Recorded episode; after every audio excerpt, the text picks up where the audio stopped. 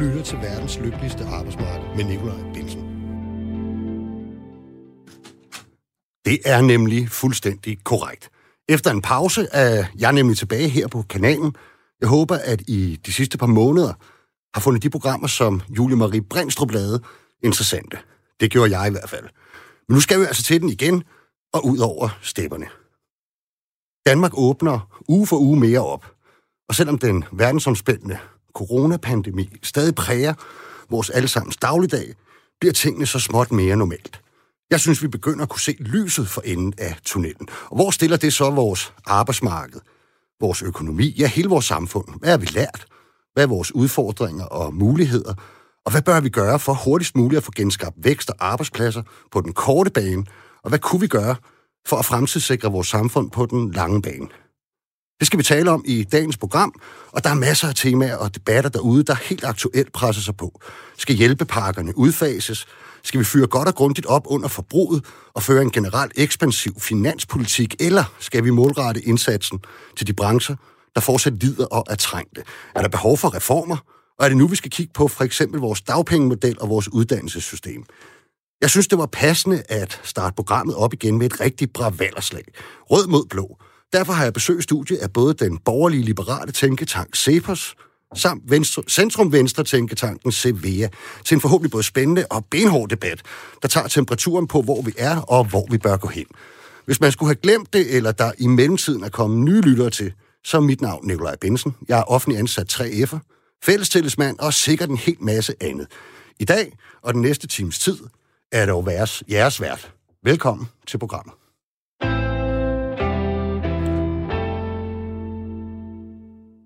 Som sagt, så har jeg to gæster med i dag. I det røde ringhjørne, Asbjørn Sonne Nørgaard fra Centrum Venstre Tænketanken Cevea, og i det blå ringhjørne, Mads Lundby Hansen fra den borgerlige liberale tænketank Cepos.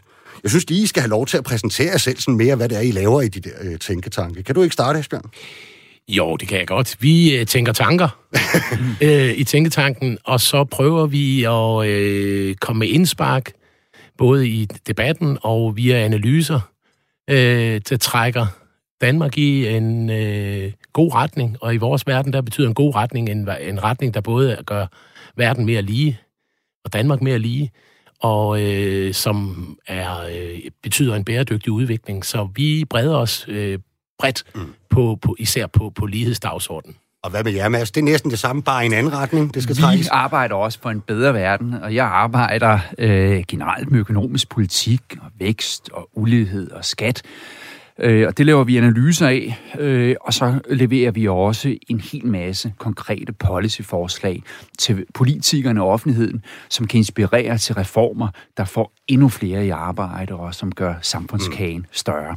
Ja, ja, man har jo hørt til, til, til begge de her tænketanke sådan ude i debatten, ikke? Og hvis jeg skal starte sådan rigtig kægt, ikke? Med en øh, karakteristik, kar, hvad hedder det? Karakteristik, karakteristik af jer, ja. simpelthen, ikke? Så tænker jeg det godt, at øh, der er nok nogen, der mener, at hvis man øh, vækker dig på et hvilken som helst ugedag, Mads, øh, klokken 3 om natten, så vil du sige, øh, svaret er topskattelægelser, hvad var spørgsmålet? Og hvis, øh, hvis, hvis du sender en mail, Asbjørn, øh, så står der altid nederst, øh, send flere penge. Mm. Er, det, er, det, er det for, for voldsomt? Det er mere nuanceret for Det os er mere begge to. nuanceret. Marginalt mere ja. nuanceret. Vi får i hvert fald at se, om, øh, om, om, om, om det bliver lidt mere nuanceret ja. øh, i løbet af Ja, debatten. ja. Og som altid vil vi jo rigtig gerne have jer lyttere på banen derude. I kan smide en kommentar til debatten eller stille et spørgsmål til vores to gæster. Det sker ved at sende en sms til 1424. I sms'en skriver I R4, efterfulgt af et mellemrum, og så jeres besked. Men hvis vi går lige på og hårdt, og sådan skal tage temperaturen på dansk økonomi, hvordan ser det så ud til, at vi har klaret os igennem øh, coronakrisen? Hvem vil starte? Det kan jeg godt. Øh, vi har klaret os imponerende godt igennem coronakrisen. Stort set, øh, uanset hvilket land vi sammenligner os med, så øh, coronakrisen har betydet en nedtur i verdensøkonomien og i de fleste lande, men i Danmark har den været utrolig begrænset.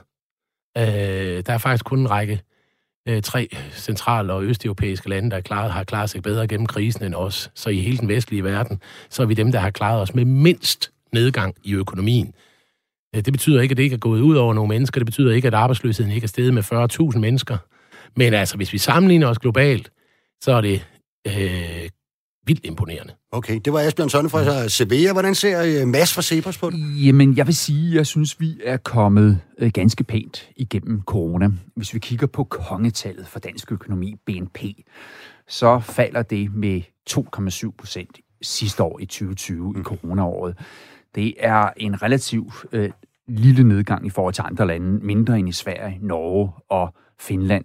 Og hvis vi nu spoler tiden et år tilbage til maj måned 2020, der forventede Finansministeriet, at BNP ville falde med cirka øh, eller godt 5 procent. Det blev på cirka halvdelen. Kigger vi på de offentlige finanser, der forventede man dengang et underskud, kæmpe underskud på 160 mm. milliarder. Man begyndte at sammenligne og øh, tale om, at måske kom vi op på underskud, der svarede til Knud Heinesens afgrundens mm. rand og så man skønner 160 milliarder i underskud, og vi er landet på 30 milliarder. Mm. Så vi er kommet relativt pænt igennem øh, den her krise, og jeg tror, det hænger sammen med flere ting. Først og fremmest, så har vi jo efterhånden en meget gennemreformeret og fleksibel økonomi, hvor vi er rigtig gode til at tilpasse os. 20 års arbejdsmarkedsreformer har betydet, at vi har et meget fleksibelt øh, arbejdsmarked. Øh, så er der en høj grad af tillid mellem os danskere. Og det betyder også, at selv i en coronasituation, der har vi tillid til, at vi beskytter os selv og hinanden. Så vi er formentlig også ret gode til at handle med hinanden på grund af den her høje grad af tillid. Så jeg synes jeg også, det spiller ind, at øh, Mette Frederiksen lavede en meget resolut nedlukning for et år siden, mm. øh, der sendte et kraftigt signal, så vi fik ikke den kraftige stigning i corona, som der skete andre steder. Øh, kompensationspakkerne har også spillet ind. Jeg mener, at de øh, i mange tilfælde burde have været mere omfattende. Øh, jeg, jeg synes, det var ærgerligt, at man øh, afskaffede øh, epidemiloven. Altså det er sådan, når man lukker virksomheder ned øh, fra statens side, så betragter jeg det som en ekspropriation, og så mm. skal der finde en erstatning til. Øh, jeg vil så også sige på minussiden, øh, jeg synes, minkskandalen var en stor skandale, at man nedlukker, øh, man, man fjerner et erhverv uden øh, lovgrundlag. Det er meget problematisk.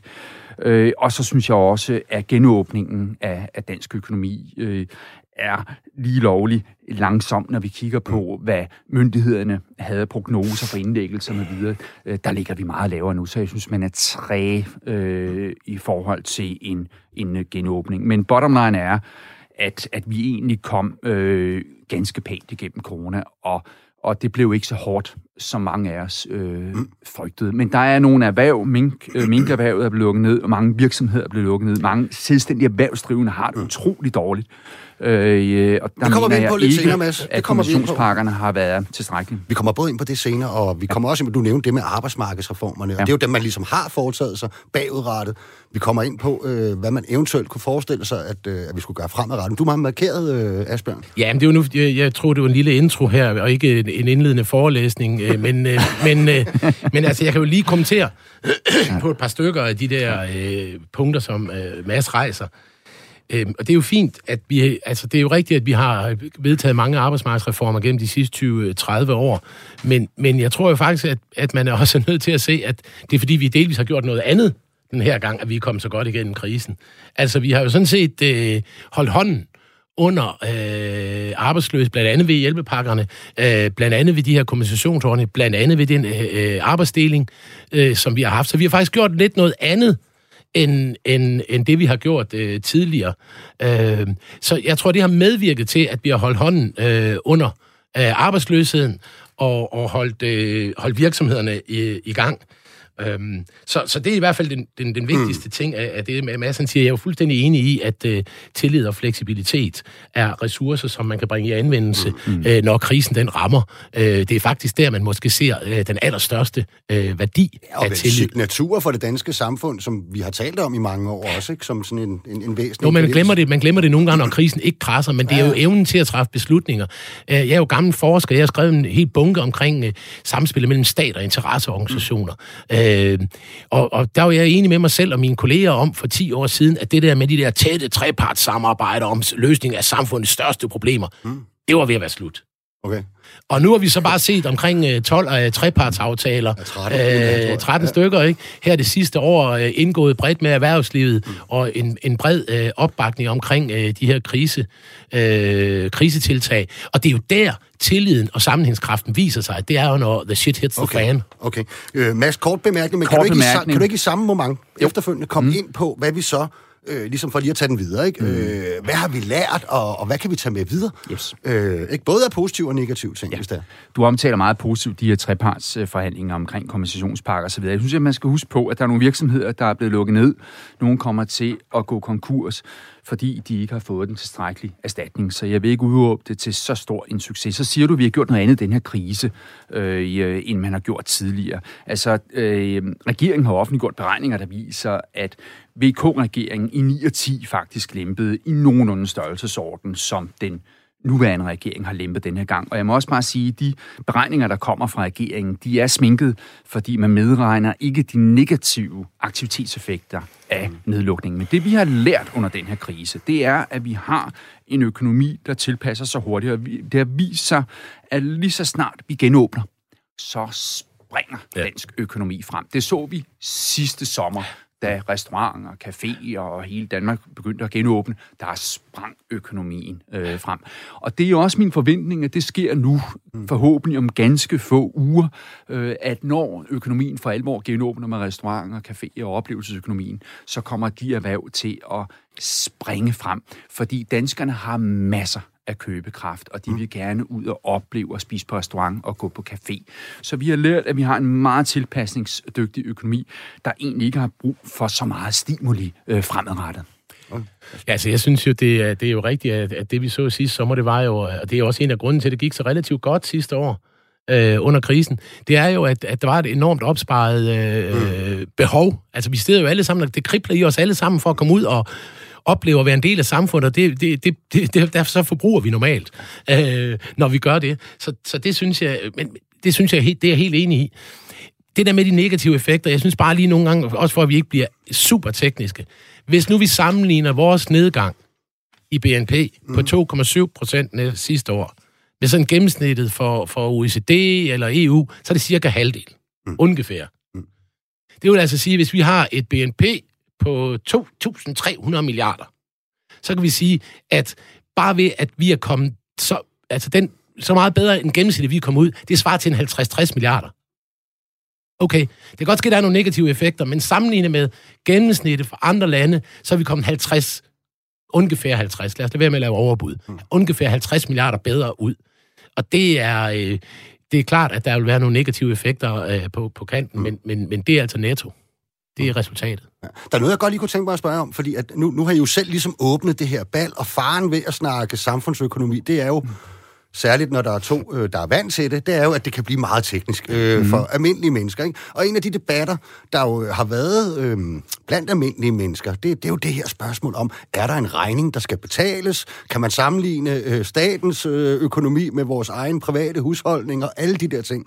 Kan I lige prøve at, at give mig en kort øh, vurdering på det, hvordan I ligger der? Ja, øh, det vil jeg gerne. Jeg vil lige øh, sige øh, i tilknytning til det, der blev sagt før, at danskerne har 1000 milliarder kroner stående på deres indlånskonti, så der er masser af efterspørgsel potentielt derude, så vi behøver ikke alt det der stimuli. Og så haft feriepengene udbetalt jo også. Og så var det spørgsmål, undskyld, Nikolaj. Jamen, det var, om, om der er en regning, der skal Om der er en regning, der skal betales, selvfølgelig. Altså, øh, det er sådan, at Finansministeriet vurderer, at der skal optages gæld på cirka 150 milliarder i løbet af 2021 og 2022, som genereres af corona.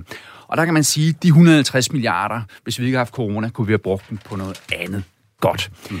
Øh, når det ikke er sådan, at Mette Frederiksen behøver at hæve nogle skatter øh, for at finansiere øh, den her coronaregning, så er det jo fordi, at vi har været igennem 20 års øh, reformer, det folk vil kalde borgerlige reformer, dagpenge, efterløn, kontanthjælp, øh, folkepension og skat med videre.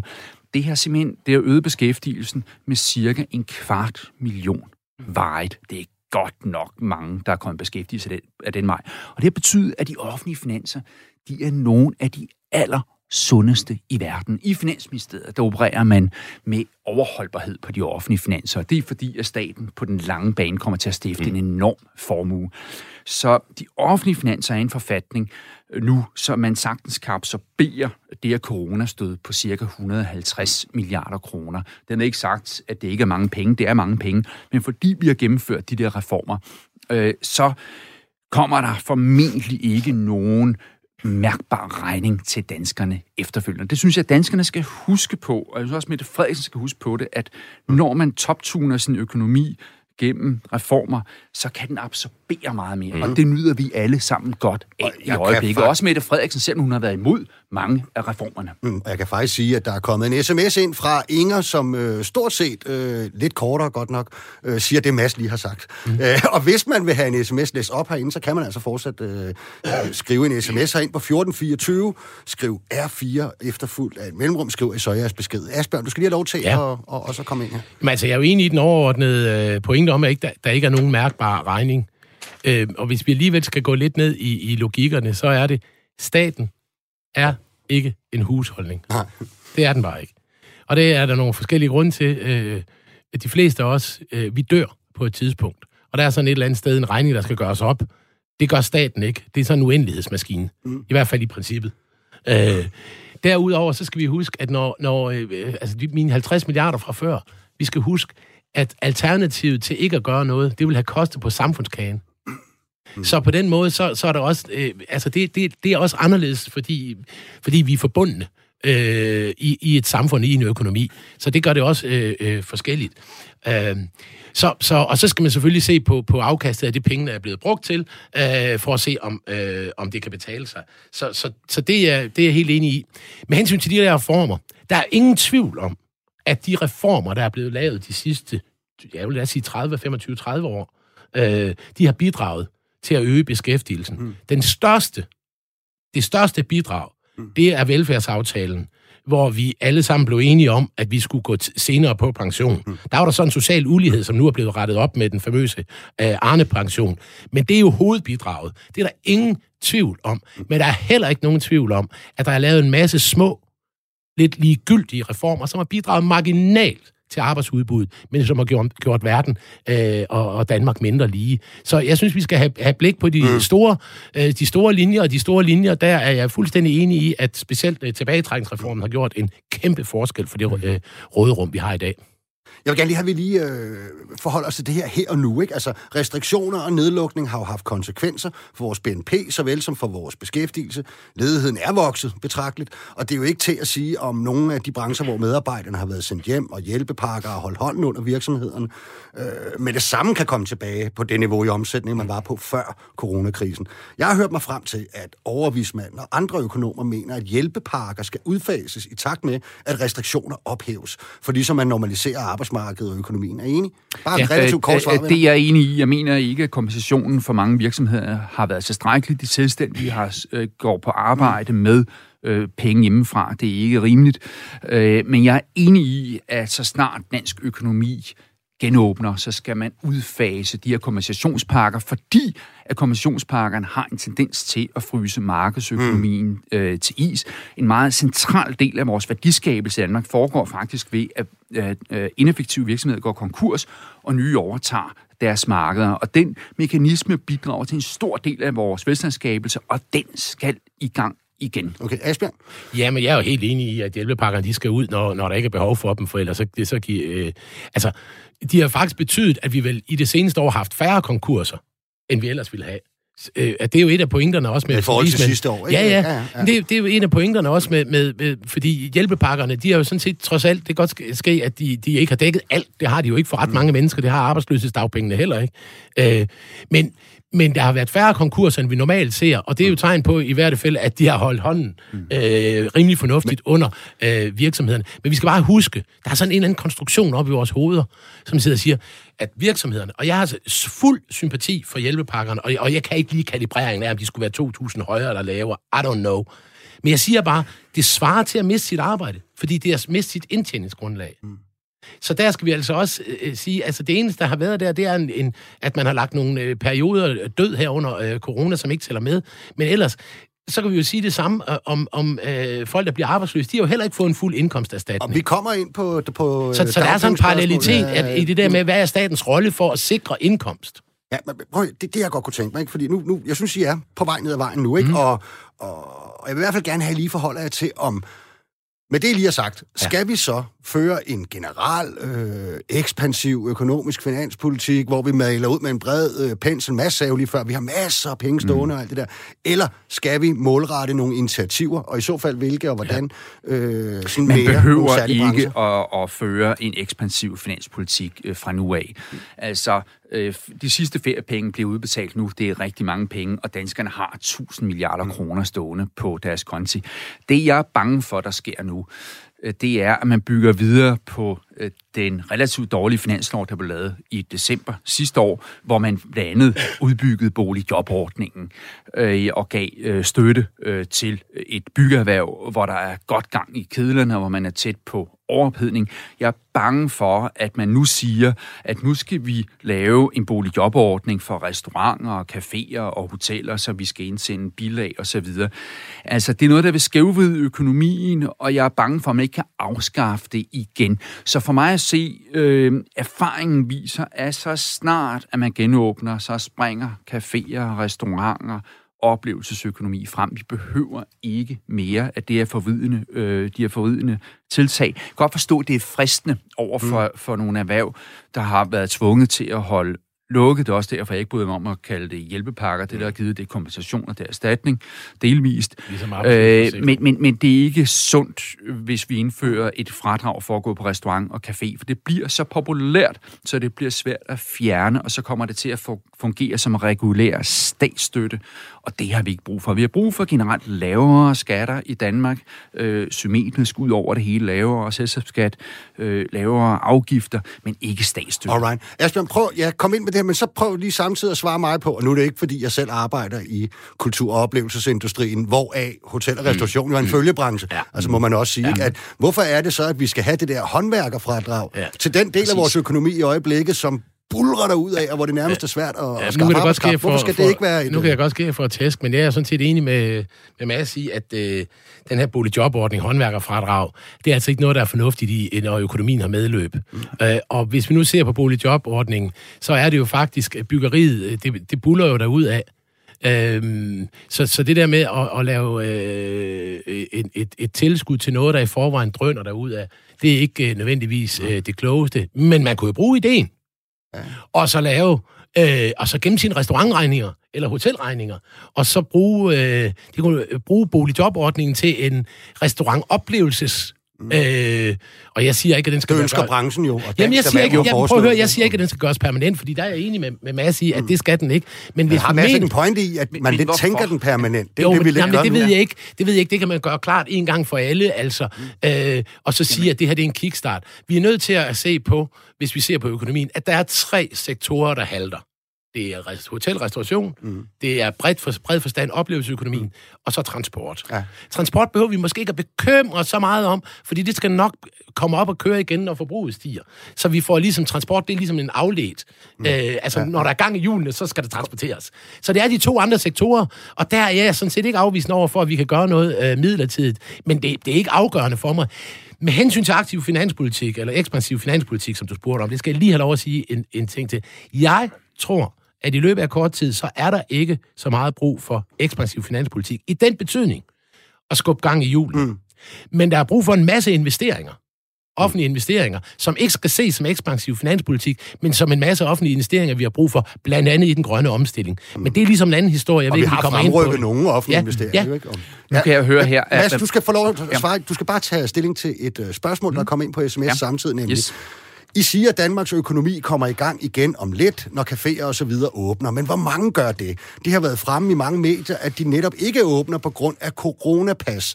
Så der sker jo ikke meget, før det dumme pas bliver fjernet. Og det er altså Katarina, der har mm. den holdning. Prøv lige at tage det med ind i overvejelsen. Ja, det skal nok. Her. Mm. Men først og fremmest, jeg kan høre, at Sevilla her foreslår, at man skal lave sådan en boligjobordning for restauranter, caféer, oplevelsesøkonomi. Øh, det, altså, og argumentet er, at det skal bare være midlertidigt. Men hør lige en gang, hvordan var det, da vi fik jobordningen for mange år siden? Hvad sagde man om det?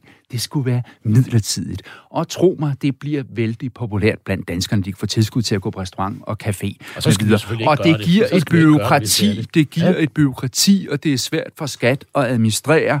Det er ikke nogen god idé. Danskerne har 1000 milliarder kroner i indestående. Vi så sidste gang, hvordan restauranter og caféer de sprudlede, når man genåbnede øh, økonomien. Vedrørende coronapas, Øh, det er et godt spørgsmål.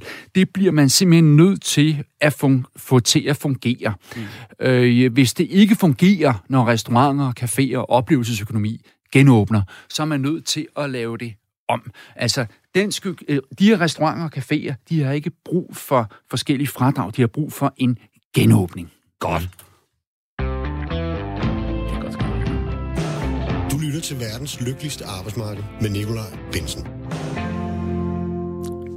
Fuldstændig korrekt, og det foregår her på Radio 4, hvor vi i dag tager temperaturen på dansk økonomi i kølvandet på coronakrisen. Det gør jeg sammen med mine to gæster, som er Asbjørn Sonne fra Centrum Venstre Tænketanken Severe og Mads Lundby Hansen fra den borgerlige liberale tænketank Cepos.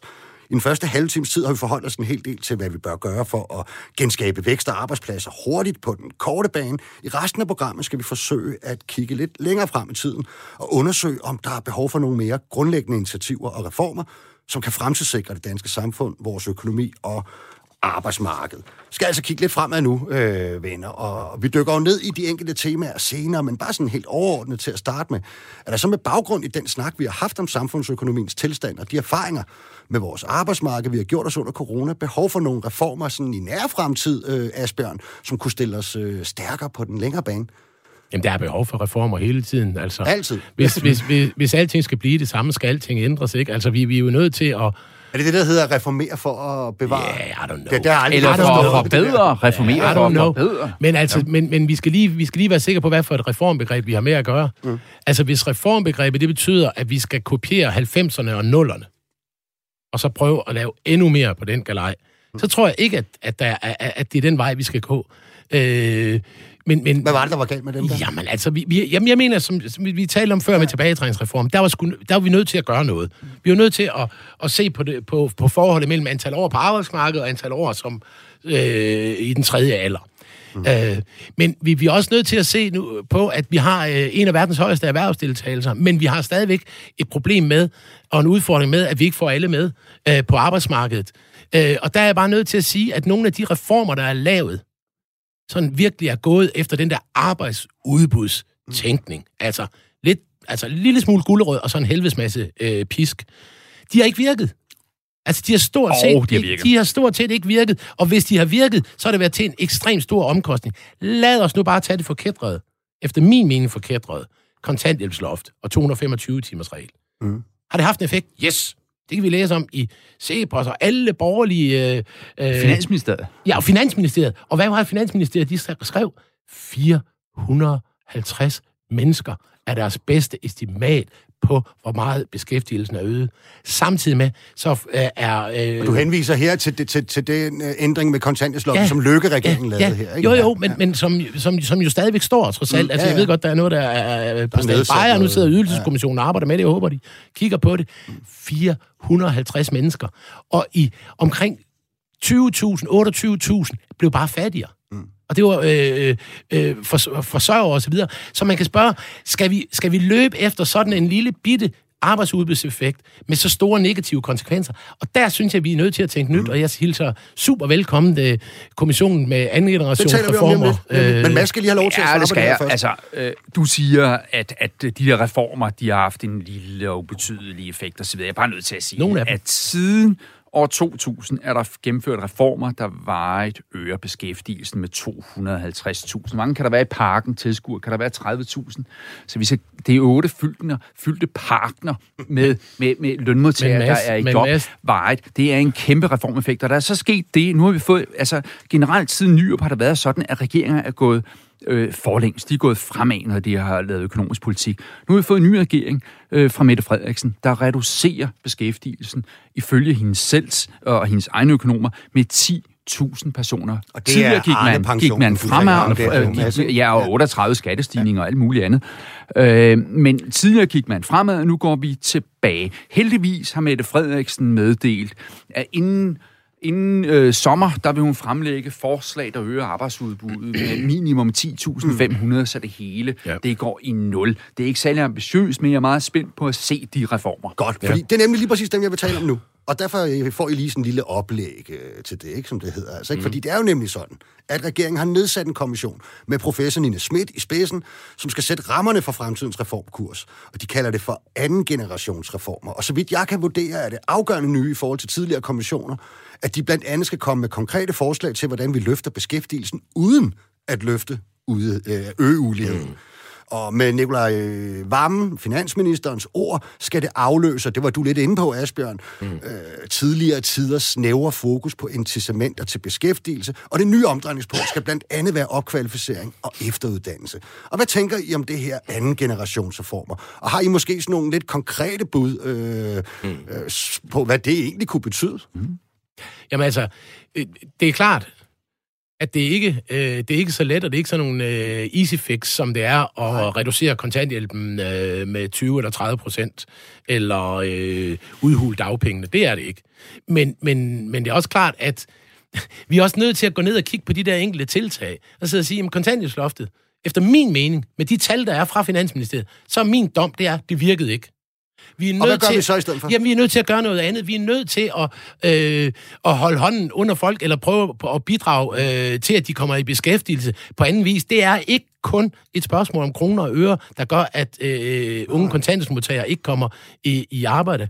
Øh, uddannelseshjælpen, som, som, som også ligger i kontanthjælpssystemet, som reduceret øh, 35-40 procent for unge under 30 år, øh, stort, har heller ikke haft en effekt. 85 procent er bare blevet fattigere. Så vi er nødt til at erkende, at vi skal gribe i noget andet. Men hvis vi skal have noget hurtigt quick fix, Altså, hvis det er det, du ligesom søger, så, kunne jeg, jo, jamen, så kunne jeg jo godt forestille mig, at man kunne... Øh, vi har lavet en lille analyse, der, der viser, at hvis bare man bare i den offentlige sektor, hvor vi skriger på, på, på, på hænder i, blandt sosuer og andre, øh, hvis bare vi øh, øh, imødekom de offentlige ansattes egen ønsker om at arbejde mere, mm. altså deltidsansattes ja. egen ønsker, så er der måske 15-20.000 øh, jobs bare i det. Så der, der er der nogle øh, muligheder der, som ikke øh, tager fra folk, men som udnytter den øh, arbejdsløst, som folk faktisk har. Men, altså jeg må sige, at jeg synes, at kontanthjælpsloftet er en rigtig god ting. Jeg synes, det er godt, at Lykke gennemført det. Altså, du siger, at 450 ikke er meget i øget beskæftigelse. Det er vejet, og der er faktisk ikke så mange forslag derude, der vejet øger beskæftigelsen. Det er også noget med respekt øh, for lavlønsjob øh, at gøre det her.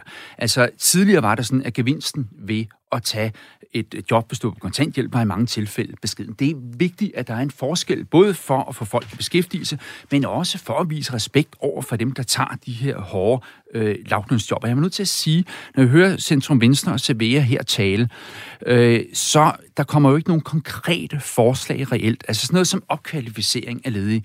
Det er jo noget, regeringen har gennemført. De har lavet et forslag, der siger, at man får 110 procent i dagpenge, hvis mm. man er ufaglært og tager en faglært uddannelse. Og hvad siger regeringens økonomer? De siger, det reducerer beskæftigelsen, fordi at der er desværre en del, der bliver hængende i det her. Så ideen med, med, med, med den Frederiksens nye melding er, nu skal vi gå 10.500 fremad, og så skal man have nogle konkrete forslag. Så bliver der sagt, at man skal øge beskæftigelsen ud af at øge uligheden. Det gør jeg også ind for. Der er bare meget, meget få forslag, der både øger beskæftigelsen vejet, Øh, Men så vidt jeg forstået, ikke det er jo uligheden. Mads, ikke? Det er jo, det, og, og, og, og det gør det svært, hvis man kigger på mm. stort set alle reformer siden øh, øh, år 2000, så er bieffekten ved de her arbejdsudbudsreformer, at uligheden stiger en lille smule. Jeg synes ikke, det gør så meget, fordi vi fortsat er blandt de mest lige lande i verden. Men jeg tror, det bliver svært for Mette Frederiksen at levere 10.500 inden sommer, uden at hun kommer til at øge uligheden. Udover det, hun har gjort i forvejen. Vi skal huske på, at den her regering den gik til valg på, og det efterfølgende stod der forståelsespapiret, at vi skal reducere uligheden, vi skal reducere uligheden. Hvad har den gjort, siden den kom til? Den har reduceret uligheden. Dem, der er blevet hårdest ramt af den her regering, det er de 10 procent med lavest indkomster, ifølge regeringens Jamen, egne økonomer. Men venner, prøv, I, I er meget glade for at snakke også lidt om, hvad, hvad, hvad der er sket øh, hele tiden. Ikke? Og, og, og, Og nogle af de to forslag, jeg har kunne læse mig frem til, der ja. blandt andet ligger det her, som jeg må indrømme, virker noget fluffy også. Mm. Altså, det er jo det ene, det er det her spørgsmål om, at hvis vi kan få løftet øh, bare halvdelen øh, af de unge under 25, som er ufaglærte, til at blive faglærte, ja. så kan vi altså øh, øge beskæftigelsen med 11.000 mennesker. Det andet, det er det her, som man altid snakker om, og tit bruger til at spare penge på finanslov, som handler om at mindske det gennemsnitlige sygefravær, og der siger man så, at øh, en dag årligt i kommuner og regioner, en halv dag årligt mm. i det private og inden for staten, det vil svare til 5.000 flere fuldtidsstillinger. Altså prøv lige at forholde til sådan nogle... Ja, ja, det, er noget, det, konkrete, det har alle regeringer gået ja. ind for i 30 år, men, at vi skal blive mindre syge, og vi skal få ufaglærte ja. til at tage en faglært uddannelse. Spørgsmålet er, hvordan det kommer til at gå. Men et konkret forslag herfra mm. til at øge beskæftigelsen inden for anden generations øh, tankgangen, det er en indslusningsløn, så vi reducerer oh. mindstelønnen Godt. for udlændingen øh, til 70-80 kroner i timen, så øh, flygtningene kommer til landet, de kan få en reel adgang godt. til arbejdsmarkedet. Ja, det kan i dag, ja, ja. det er en god traver. Ja, men og Michael Svare var ude og rose den tidligere overvismand ja. Andreas Kamp, ja. tidligere generalsekretær i øh, Dansk Flygtningehjælp, har været ude og rose det.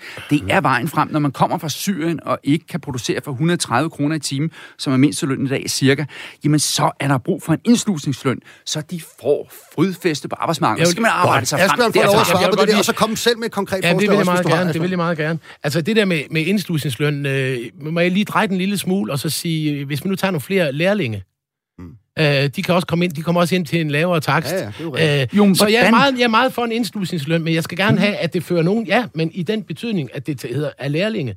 Vi skal, det skal føre til noget. Så hvis det er en del af et praktikforløb, øh, som, som fører til kvalifikationer, så er jeg all in for det. Men altså... Det var jo næsten et konkret forslag samtidig med et svar. Ja, ja men vi, vi, er nødt til, vi er nødt til, at det ikke bare skal være et spørgsmål ja. om, at vi skal have flere virksomheder, der uh, kører ligesom uh, nemlig.com og, og andre uh, med, med, med, med lave lønninger, så det skal føre til noget uh, for at... Uh, men, men altså, Mads har ret. Det er mig, der har den svære dagsorden, og han har den lette. Det, det er svært. Fordi jeg har nemlig to mål, og Mads har kun et. Jeg skal både have, jeg vil gerne have vækst og beskæftigelse. Jeg har faktisk tre, for det må gerne også være grøn. Mm. Og så vil jeg samtidig øh, styrke ligheden. Ligheden er faldet 25-30 procent i Danmark de sidste 10-15 år. Det synes jeg er et problem. Det synes Mads ikke, fordi vi er stadigvæk et af verdens mest lige samfund. Og derfor har jeg en sværere dagsorden end Mads, fordi jeg er ikke, jeg er ikke villig til at acceptere, at der er 28-30.000 kontanthjælpsmodtagere med børn, der bliver fattigere, for at vi får beregnet maksimalt 450 mere i, flere i beskæftiget. Må jeg gerne skole kort, tilbage til mm. dit drømmesamfund, altså ja. de der 25-30 år tilbage. Lad os gå tilbage til 1992. Dengang er uligheden den bundet i Danmark. Det er ikke mit hvordan, hvordan var det dengang? Ja, det var øh, efter øh, de, de 6-7 magre år i 80'erne. Mm. Vi havde 300.000 i, øh, i, i ledighed øh, vi havde en stagnerende økonomi, så kom nyopsreformer med en reduktion af den øverste marginalskat for de rigeste, lavere selskabsskat, fjernelse af formueskat, øh, lavere dagpenge. Det sparkede gang i dansk økonomi.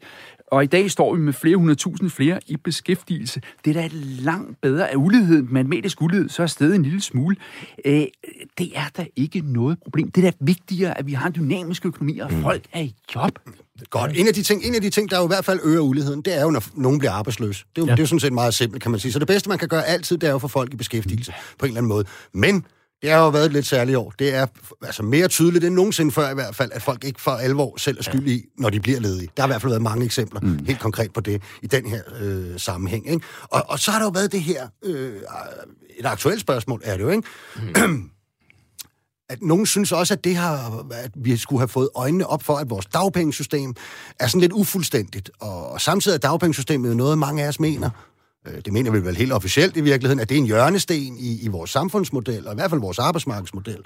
Øhm, og der er jo så sådan, at øh, både nogle politiske partier og øh, A-kasser, fagforeninger er kommet med, med, med, med forslag. FH, Fagbevægelseshovedorganisation, kom med et konkret forslag med en, en slags trappemodel, hvor man de første par måneder af, tre måneder mener det er, af, af en ledighedsperiode, øh, vurderet ud fra, hvor mange år man har været medlem, og en ja. masse, som så vanligt i udregninger, altså kan få højere dagpenge, 2-4.000 kroner, mm. og det har jo været, fordi man har set, at, øh, at, at folk jo virkelig har mistet mm. indtægt øh, herunder. Hvad tænker I om øh, det system? Er der grund til at kigge Asbjørn ja, det på? Er der. Øh, ja, er mega stor grund til det. Øh, må jeg lige have lov at lave en, en, en lille teknisk betragtning til din? Ja, Hver gang vi bøffer dagpengesystem, hver gang vi reducerer dagpengesatsen, så laver vi de der beregninger på arbejdsudbud og sidder og siger, uh, det giver en, en masse mere i beskæftigelse. Og jeg kan sige, at der, hvor vi får mest beskæftigelse, det er, hvis vi fjerner arbejdsløseforsikringen. Så det skal, altså, hvis vi virkelig skal have value for the money, så fjern arbejdsløshedsforsikringen. Men der, der, der er, det er der ingen, der foreslår. Nej, det er nemlig ingen, der foreslår, og det er der en god grund til. Og det er fordi, at de der lidt sådan beregnede mikroeffekter, de banker hovedet mod en mur, når vi alle kan se, at det bidrager til en fleksibel økonomi. Det er som masser af pris i indledningen af vores øh, snak her i dag, at vi har en meget fleksibel økonomi. Alle, der kan læse og skrive, siger, at vores øh, flexicurity-model, altså dagpenge øh, øh, og let ret til at hyre og fyre for virksomhederne, og så aktivering mm. som det tredje ben, bidrager til, at vi har en fleksibel økonomi. Det folk ikke overvejer, når man laver de der små mikroberegninger om, at nu kan vi få 1000 flere ud i beskæftiget, det er, hvad, hvad kommer det til at koste for modellen? Og vi er nødt til at investere i at bevare modellen. Mm. Og det, og det er koster 2 også... milliarder, kan lige sige, ikke? Hvad? Cirka. Det koster ja, det koster, nej, det, koster, ja, det koster øh, cirka en halv milliard det direkte, og så er der nogle dynamiske effekter, mm. som jeg i øvrigt ikke tror en dyt på. Mm. Men det kan vi så vende tilbage til, fordi der er ingen belæg for de dynamiske effekter, som de beregner. Øh, stort set ingen belæg, men det kan vi tage en, det er en mere lidt indviklet diskussion.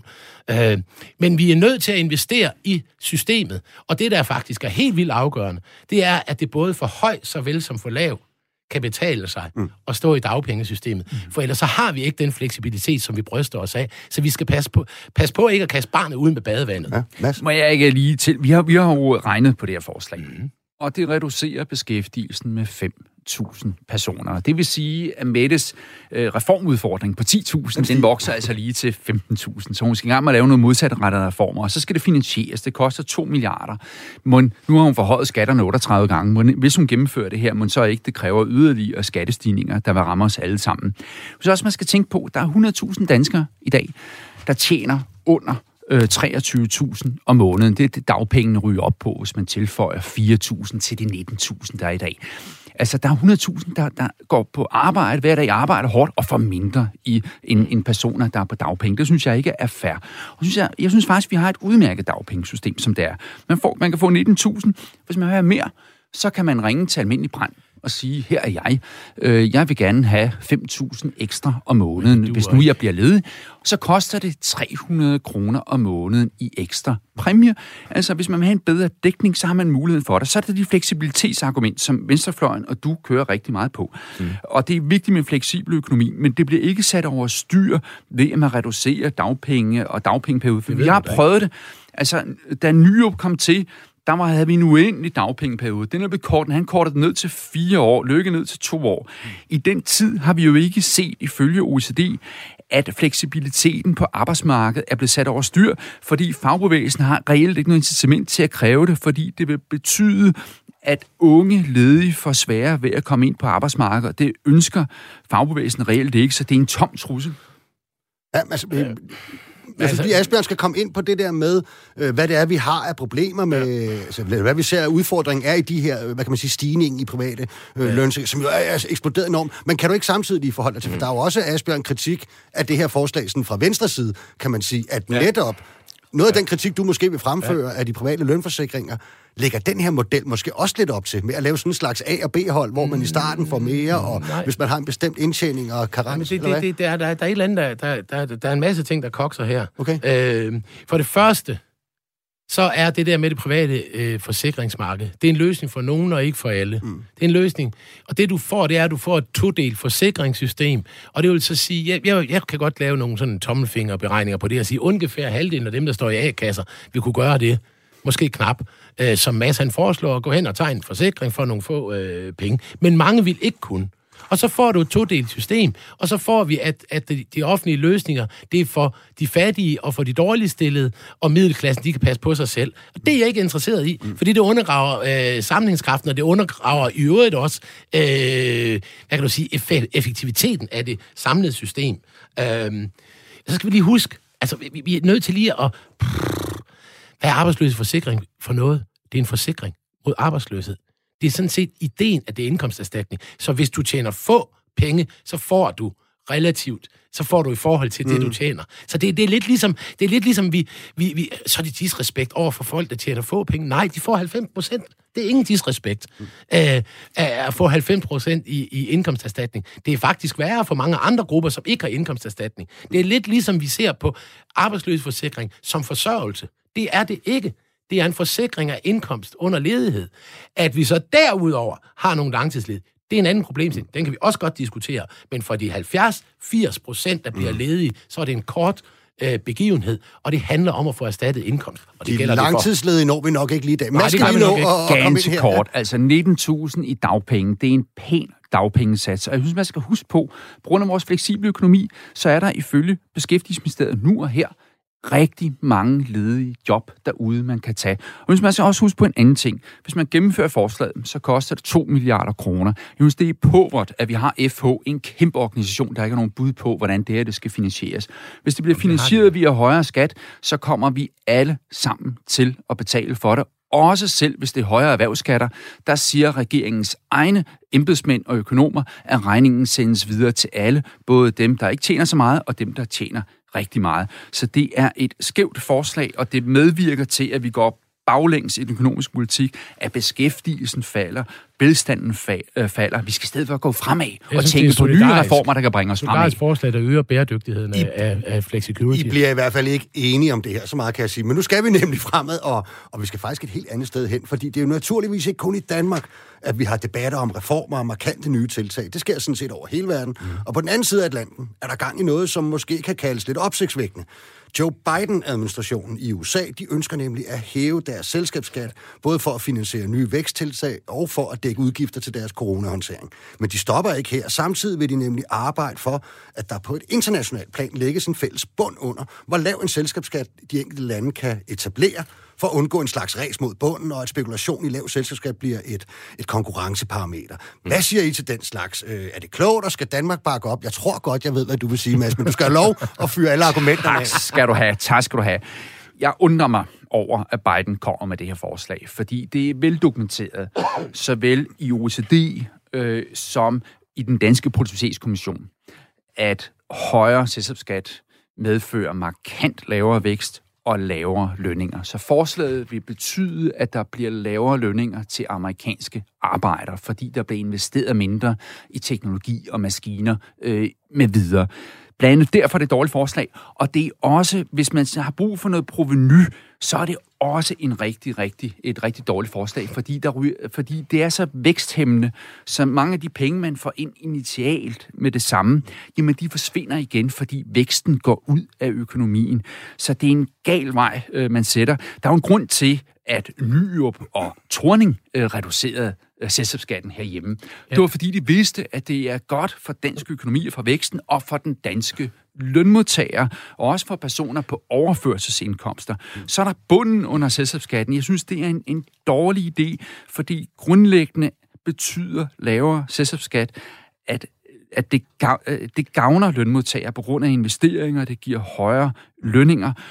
Og, mm. øh, og, øh, at man siger, at det for at øh, sørge for, at der kommer proveny i kassen. Altså, selskabsskatten giver ikke særlig meget proveny nogen steder, så det er en dårlig skattekilde. Okay. Det var Cepos. Ja, ja, ja. Øh, nu skal vi have Asbjørn Sonne for ja, jeg er nødt ja. til det. Fordi lad os nu gå tilbage. Nu griber jeg lige fat i det, som Mads siger. Mads siger, øh, da vi nedsatte selskabsskatten sidst, og det var vist under Bjarne øh, Korsen. Ja.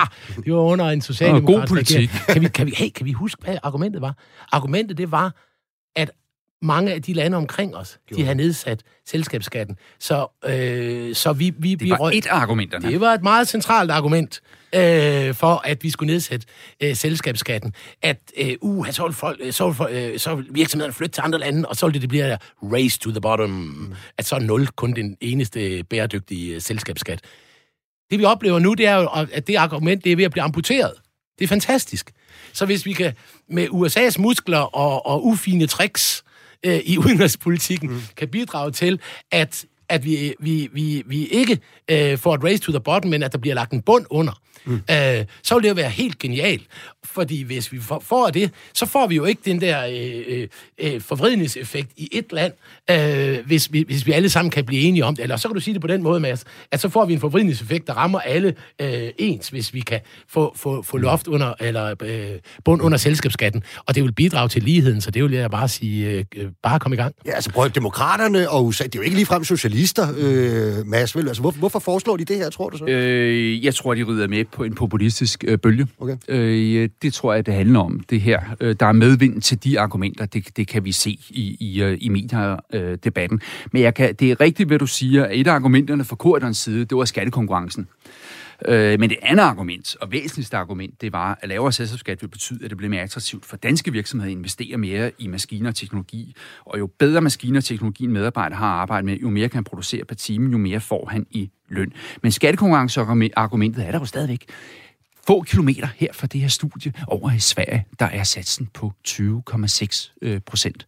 Så hvis man er en international virksomhed, der skal finde ud af, at man skal lokalisere sig i Sverige eller Danmark, så er det altså en parameter, man kigger på. Men så er der så forslag, ikke en Ja, det er det lige præcis. Det er jo lige Øh, præcis nej, det er der så ikke. det, det, ud det af er der ikke. konkurrence. Altså, det er en mærkelig skat. Det er en mærkelig skat. Det er en meget, meget, meget mærkelig skat at lægge en bund under, fordi det er en af de, øh, det er en af de skatter, der er mest væksthæmmende. Det er en af de skatter, der går, der reducerer lønningerne mest for danske lønmodtagere.